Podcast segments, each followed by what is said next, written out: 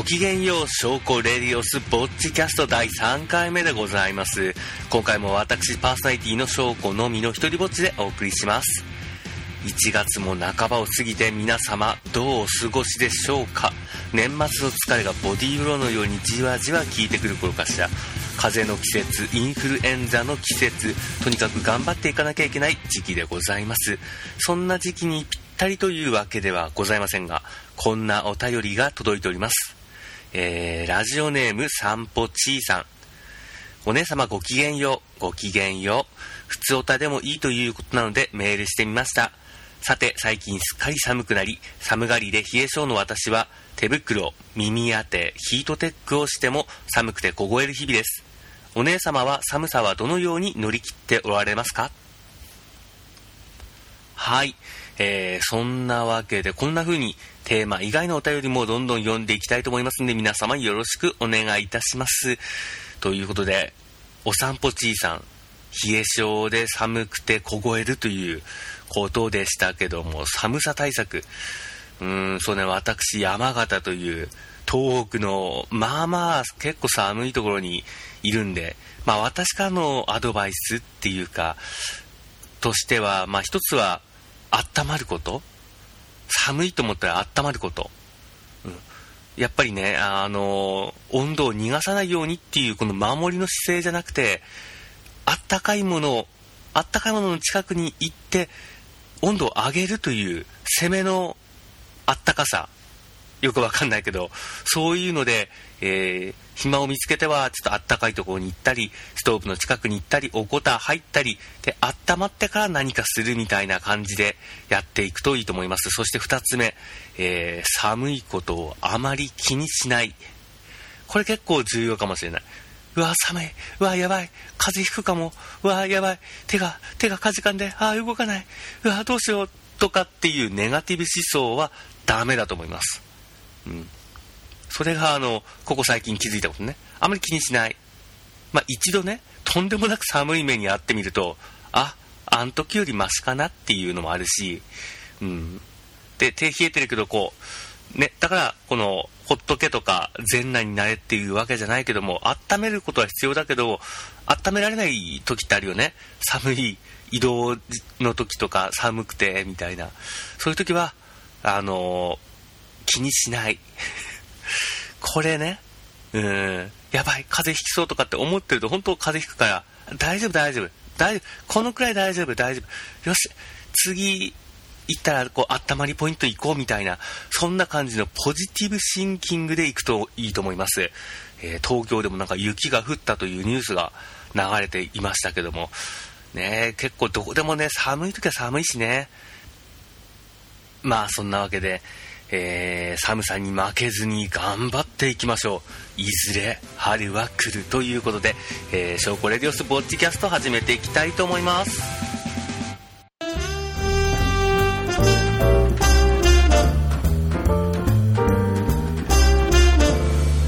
証拠レディオスボッチキャスト。はい、えー、それではお便りのコーナー行ってみたいと思います。今回のテーマは私のペット。私はペット飼ってないし、飼えないんだけど、動物はめちゃくちゃ好き。人ん家に行った時、猫や犬とかいると、絶対にコンタクトを取る派ね。まあ、吠えられたり逃げられたりするのがほとんどなんだけど、うん。えー、そうそう、一つ、今回のラジオで注意点がございます。やっぱり動物ネタということで、お食事中にふさわしくない内容もございますんで、あらかじめご了承くださいませ。はい。では早速一つ目のお便り読んでいきたいと思います。ラジオネーム面接だけど肋骨痛いさん。お姉様ごきげんよう、ごきげんよう。いつもいろんな配信と楽しませていただいております。ありがとうございます。さて、私のペットについて。私はフェレットを飼っています。お姉様ご存知かしら？ペット用のイタチなんだけど、基本寝てばかりいるけど、犬のように懐き、猫のようにじゃれる。それはそれは可愛いの。ネット通販で買ったんだけど、写真がとにかく可愛くて、まさに一目惚れだったわ。もう大人くらいだったかしら。こんなに可愛いのにどうして売れ残ってるのか不思議だったの。でも、やっぱり売れ残るにはそれなりの理由があるのね。とにかく臭い子だったわ。周りの人間からブーイングが出るほどよ。触ると一日中お風呂に入るまで匂いが取れないと言われたわ。フェレット飼ってる人にまで、この臭さはありえないと言われたわね。私は気づかなかったけど、私の部屋も私も臭かったそうよ。確かに少し匂うなと思ったんだけど、動物だしこんなもんだろうと思ってたのよ。でも、新しい子を飼った時、あまりの無臭っぷりに、ああ、あの子本当に臭いんだって理解したわ。きっと、店頭販売ではあの臭さのせいで買ってもらえなかったのね。だから通販で買ってよかったと思ったわ。だって私にはその臭さすら愛おしかったんだもの。枕元で寝られるようなものなら、私が寝るとき、まあ、臭いこと臭いこと、臭いよって文句言いながらも、その子の存在が感じられて、いい気分で眠れたわ。わざわざ顔を近づけて、臭い臭い言ってるとき、きょとんとした顔がますます可愛くてね。あまりの臭さに笑いがこみ上げてくるのよ。一人暮らしで寂しい私にはそれが癒しだったわ。その子は去年亡くなってしまって、もうあの臭さは感じられないわ。文句言ってた人たちにもやっぱりそこが懐かしいみたいね。ちなみに今飼ってる子もやっぱり売れ残り。今度はすこぶる凶暴で、これまた非難合々よ。確かに乱暴だし、おバカだけど、やっぱり可愛いものです。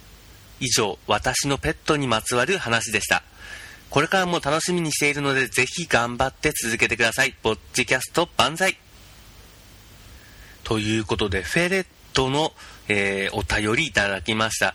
えー、厳密には先代のフェレットが臭くて、でも臭いところまで愛おしいというお便りでございましたけども、うーん、私ペット飼ってないって言ったけど、強いて言えば、去年、夏、カブトムシと1日だけ過ごしました。家の前にいてね、で、こう机の上でこう写真撮影とかして、まあ次の日にはいなくなってたんだけど、そのカブトムシがね、あの、手にね、この爪立てるっていうか、あれ爪なのかな？まあ爪っちゃ爪ね。あの、カブトムシ、もうガリっていう感じでね、もう手の上に乗っかられると痛いのなんのって。で、それをね、引き剥がそうとする時も痛いのよ。うわーっていう。なんだけど、これ引き離しながら子供の頃思い出してね、そうそう、これこれっていう。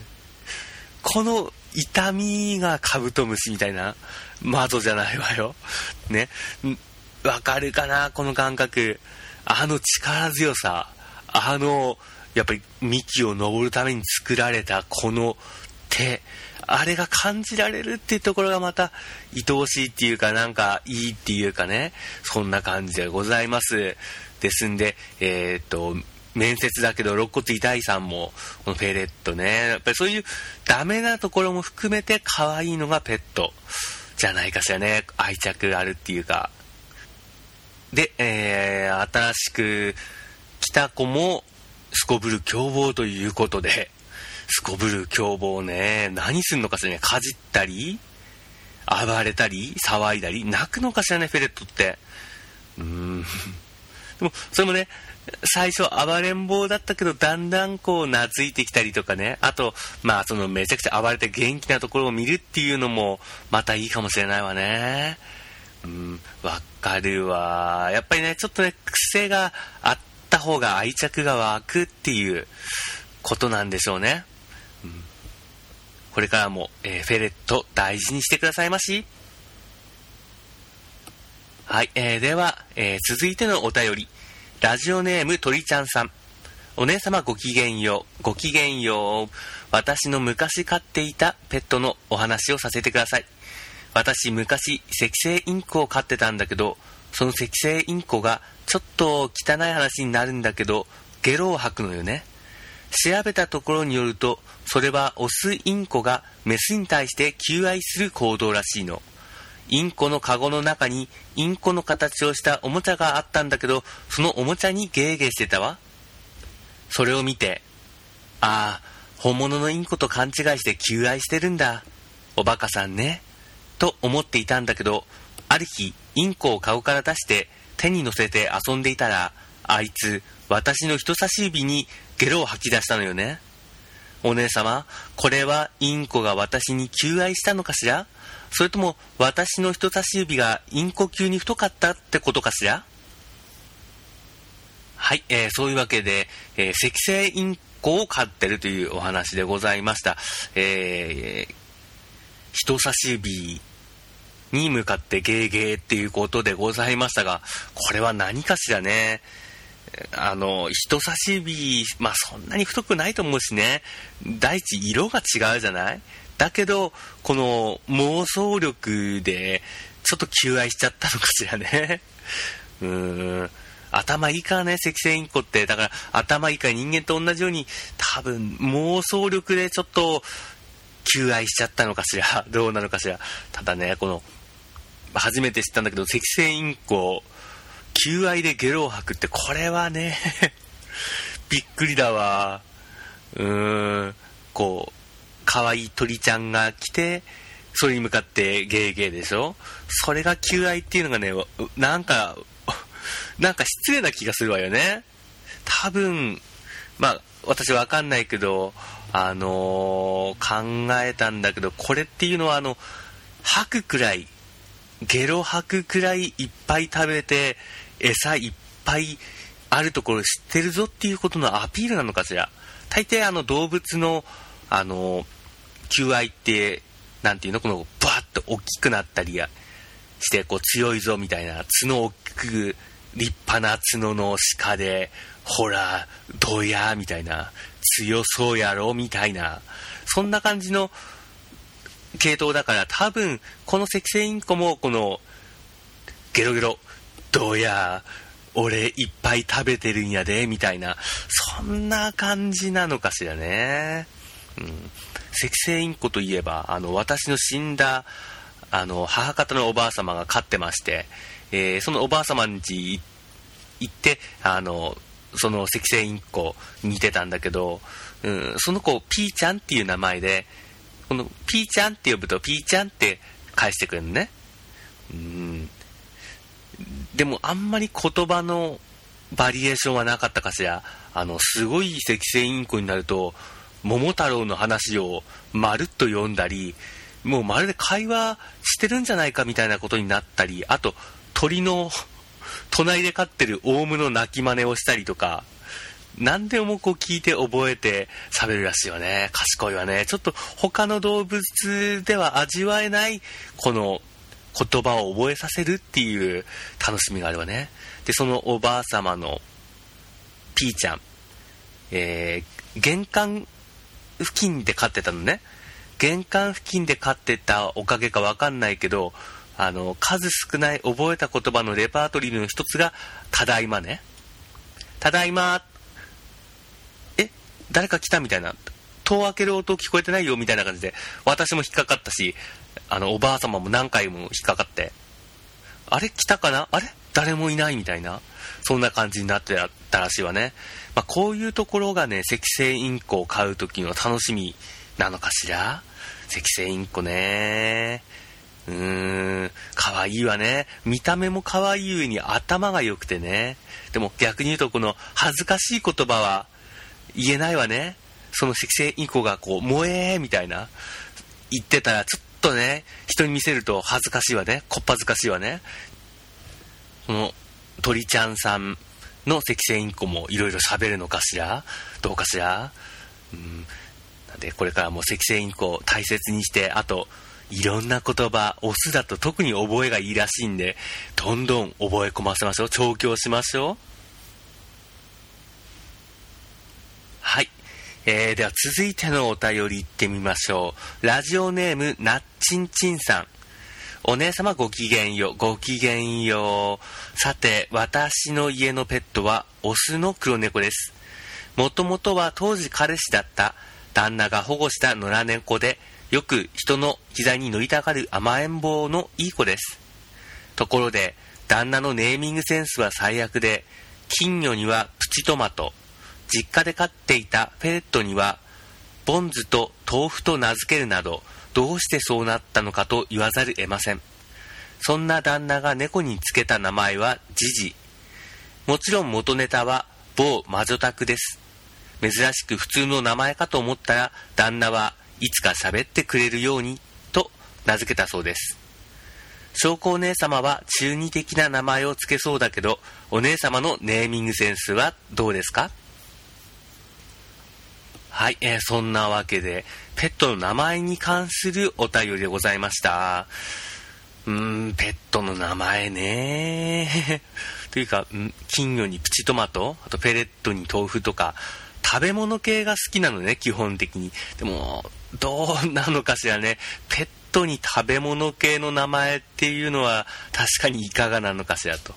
でも今回のあの、黒猫ちゃんにつけたジジっていう名前は、うん、いいと思うけど、やっぱ実際に発音してみて、ジジだとね、しかもオスの黒猫でしょ？なんかジジイみたいで、ちょっとそこら辺 そこら辺がちょっとあれかしらね。でも、ね、あの、あのイメージね、あの、魔女のあれこれみたいな、あの猫のイメージだと、うん、いいかもしれないわね。で、えー、私のネーミングセンス、中二的な名前つけそうという先入観持たれてますが、私はね、多分、うん、うんそうね、やっぱ人っぽいな名前をつけるんじゃないかな、みたいな。で、さっき考えてみたんだけど、まあ、猫を仮定して、オス猫だと、達郎とか、あの、私、あの、ムックっていう、まあ、ロックバンドのボーカルが好きでございまして、まあ、そういった名前で、ちょっとね、人の名前的なものをつけたい感じかな、私は。あと、もしもメスだったら、メスだったら、エリザベスとか、ちょっと華やかな、ちょっと高貴な感じのする名前にしたいわね。翔子とエリザベスみたいな。うん、ちょっと、この、ね、お互いにこの気品を高めていく間柄でありたいわね。もうエリザベスそんなことしちゃダメよ、みたいな。うん。そんな、そんな感じの名前かしら。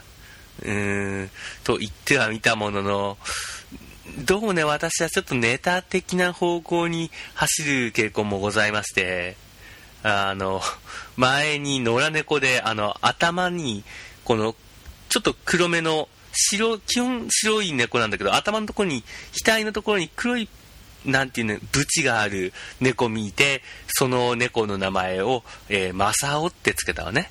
えー、千正雄の正雄ね。多分そういう、その見た目から来る特徴の名前つけちゃうかもしれない。うーん。でもあれよね、あの、動物の名前って結構皆さんそんな変な名前ってつけないわよね。ね、今あのドキュンネーム、キラキラネームとかって自分の子供にね、ワーオっていう、しかも読め、読めない、読みようがないような、ね、で、よ、呼ばれてもその子供も、ね、かわいそうな感じの名前が多い中で、なぜかペットの名前ってそんなにおかしな名前ってないのよね。うーん。で、変な名前はないんだけども、変になっちゃった名前ってのがあって、あの、親戚のお家で飼ってた、えー、大型犬、白い、結構大きい犬ね。雑種だったかしら。結構本当にね、あの、大きくて犬小屋に結局最終的に入れなくなって、でかい老い飼ってたような気がするから、本当に大きい犬。あれより大きい犬は私、ボルゾイしか見たことないわね。そのくらい大きい犬なんだけど、あの、まあ、拾い、拾った犬で、拾った時はちっちゃかったのよ。なんで、名前がチビっていう名前で、で、このチビっていう名前のままなんだけど、めちゃくちゃでかい。だから子供心にね、解明しなくていいんだろうかみたいな思ってたんだけど、やっぱりね、ずっとチビチビって呼んでると、そのチビっていう名前以外にね、うん、変えられなかったみたいで、なんかちょっとね、じゃあ変えようかみたいな、チビおかしいよな、みたいな感じで、一回変えたらしいんだけど、定着しなくて結局チビチビということで、あの、結構生きたわね、十数年、あの、天寿を全うするくらいまで生きてて、最後まで、あの、チビと呼んでたということで。うん。でも名前ね、名前によってこの、なんていう育て方みたいなのも違うかもしれないから、名前はやっぱりよく考えてつけるもんでしょうね。うん、だから今回のあの、その、なっちんちんさんの旦那さんがいつか喋ってくれるようにというこの願いを込めた名前。で、この元になったキャラクターがいると、それとの違いでまたちょっと愛着が湧くんじゃないかなっていうことで、結構いい名前じゃないかしら。私はジジっていう名前、なかなかナイスだと思います。これからもジジちゃんを可愛がってあげてくださいまし。はい、えー、続いてのお便り、ラジオネームなこさん。こんばんはお姉様、こんばんは。早速ですが、ペット自慢ということで投稿させていただきました。私が飼っているペットはヘビです。コーンスネークっていう種類で薄いラベンダー色のとても綺麗な色した子なんですよ。小さい頃から爬虫類好きだったけど、そんなの買ってきたら即捨てるという父親に逆らえず、一人暮らしするまでは我慢してました。数年前、念願からって一人暮らしした際には、真っ先に爬虫類専門のペットショップに向かいました。自分の頭以上ある大きさのネズミをワイルドに丸飲みするところとか、飼い主の特権だよなぁと思いながら、毎日越に浸りながら眺めています。長生きすることを祈りながら、これからの人生も一緒に歩んでいこうと思います。はい、ということで、ヘビでございます。皆様、爬虫類はお好きかしら？結構ね、あの、爬虫類嫌いな人多いよね。うーん、私の家族も大体爬虫類系はダメかしらね。あの、カエルとか連れてきても、やっぱ怒られたわね。うーん、というか、あの、お母様は基本的に動物がいろいろ嫌いでね。全く、生きてるものは全部嫌いって言ってたからね。全く困った親だわ。まあまあ、そういうのは例外だとしても、結構ね、やっぱり爬虫類が苦手って方もいらっしゃいますよね。私は果敢に好きっていうわけじゃないけど、そんなにね、あの、昔からあの、田舎育ちですんで、えー、カエルやら、やっぱヘビやら、まあ、イモリヤモリみたいなものに囲まれて育ちましたんで、あの、ダメってことはないけども、うん、果敢に好きになるっていう感じでもないわね。えー、で、えー、コーンスネーク、ナコさんの飼っているコーンスネークっていうの。で、ラベンダー色って言われてもピンとこないのよね。ラベンダー色みたいな感じで。だからピンとこなかったんで、あの、ググってみました。そしたらね、コーンスネーク、いろんな種類のがあったわね。あの、白い、基本、白系のあの、色濃い系じゃない白系なんだけど、こう赤いブチがついてたりとか、うん。まだ模様あるタイプ、ないタイプ。あれ何かしらね、この、脱皮の最中か何かかしら、それとも、やっぱりコーンスネークと一口に言ってもいろんな種類があるのかしら。で、えっ、ー、と、ググってって、見てみたら、あ可愛いいみたいな、このつぶらな目をしてね、で、この透明感、いい感じでね、あの、なんていうのかな、この、神々しい感じのお姿で、あコーンスネーク、ああ、あ、これいいかもみたいな感じで画像を見てて、どんどんどんどんこう、次の画像、次の画像って見てったら、あの、貴重な、貴重な、あの、なこさんのお便りにもあった、えー、ネズミをワイルドに丸飲みするシーン。あの、本当に頭より大きいネズミなのね。うん。お、丸飲みシーン。ちょっとグロテスティックバイオレンスな画像をちょっと見てしまいまして、あの、それはちょっとね、あの、うわーってなったわね。ちょっとそれ見たら、ちょっと、こう、インコとか、この、この脱穀系を食べる、あの、そういったものの食事機能が私はいいな、みたいな。人参食べるウサギとか、キャットフード食べる猫みたいな、そういうのの方がいいかなって思っちゃったわね、正直。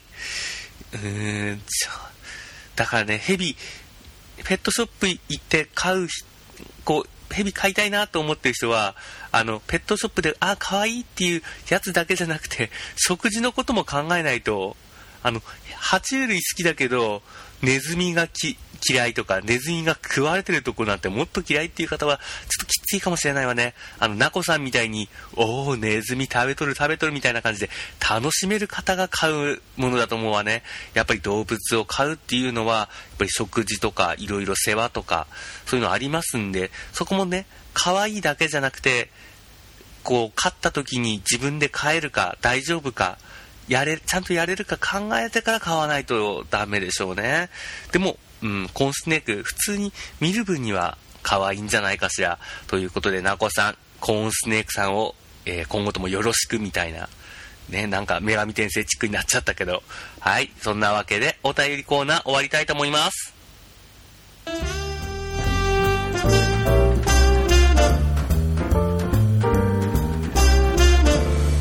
塩コレディオスポーツキャストはい、いかがだったでしょうか、えー、今回のテーマ、私のペットということで、非常にたくさんのお便りをいただきました。本当にありがとうございます。すべて目を通させていただいております。ありがとうございました。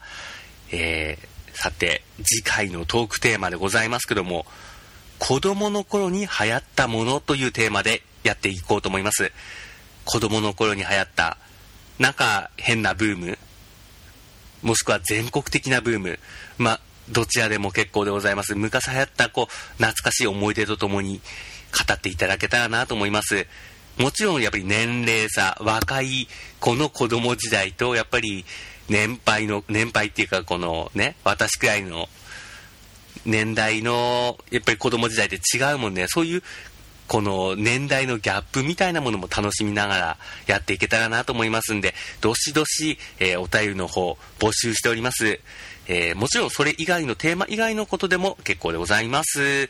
えっ、ー、と、メールアドレスは、しょうこおす at live.jp syoukoousu at live.jp でございます。皆様のお便りが頼りのラジオでございますんで、ぜひともよろしくお願いいたします。はい。えー、変則的ではありますが、ここで一通お便りを紹介したいと思います。多分、この方と同じような境遇の方もいらっしゃるかもしれないということで、これ最後に読ませていただきたいと思います。ラジオネームゆいぽさん、しょうこさん、ごきげんよ、ごきげんよ。私は今、大学4年生なのですが、未だ卒論が終わりません。27日最終提出なので、もしかしたらこの放送時に終わってなければ、卒業延期笑えません。また単位もあと6単位足りないのであと3つ授業を受からないと卒業がどうか頑張って勉強できるようまた14日の卒論発表を頑張れるように活をお願いします。これからも応援しています。はい、えー、というわけで、まあ、今の時期、えー、入試卒業とかのこのいろいろ試験的なものが多い時期になっております。うん、私はあの中卒の高校中退でございますね。大学とかの仕組みとかね、あと入試の苦労とかっていうのはあんまり正直わかんないんだけども、ただ一つ私が言えること、えー、大事なのは何かを成し遂げるっていうことね。これがね、何かをやるっていうことが、それが自信となり、困った時、あと何か始めようと思った時に力になります。多分このゆいぽさん、非常にまずい状況だということは、あの、大学の仕組みよくわかりませんが、ひしひしと伝わっております。うーん、ここが少年漫なんでしょうね。これ、やっちまうと、みたいな、多分ね、そのプレッシャーで今、負けそうな感じで、多分入試直前で、うわー、ダメぽ、間に合わない、みたいな、思って、こう、パニックになって、うわー、みたいな、なってる方もいらっしゃると思いますけども、やっぱそういうね、マイナスイメージよりも、これをやりきったら、これをやりきったら何かなる。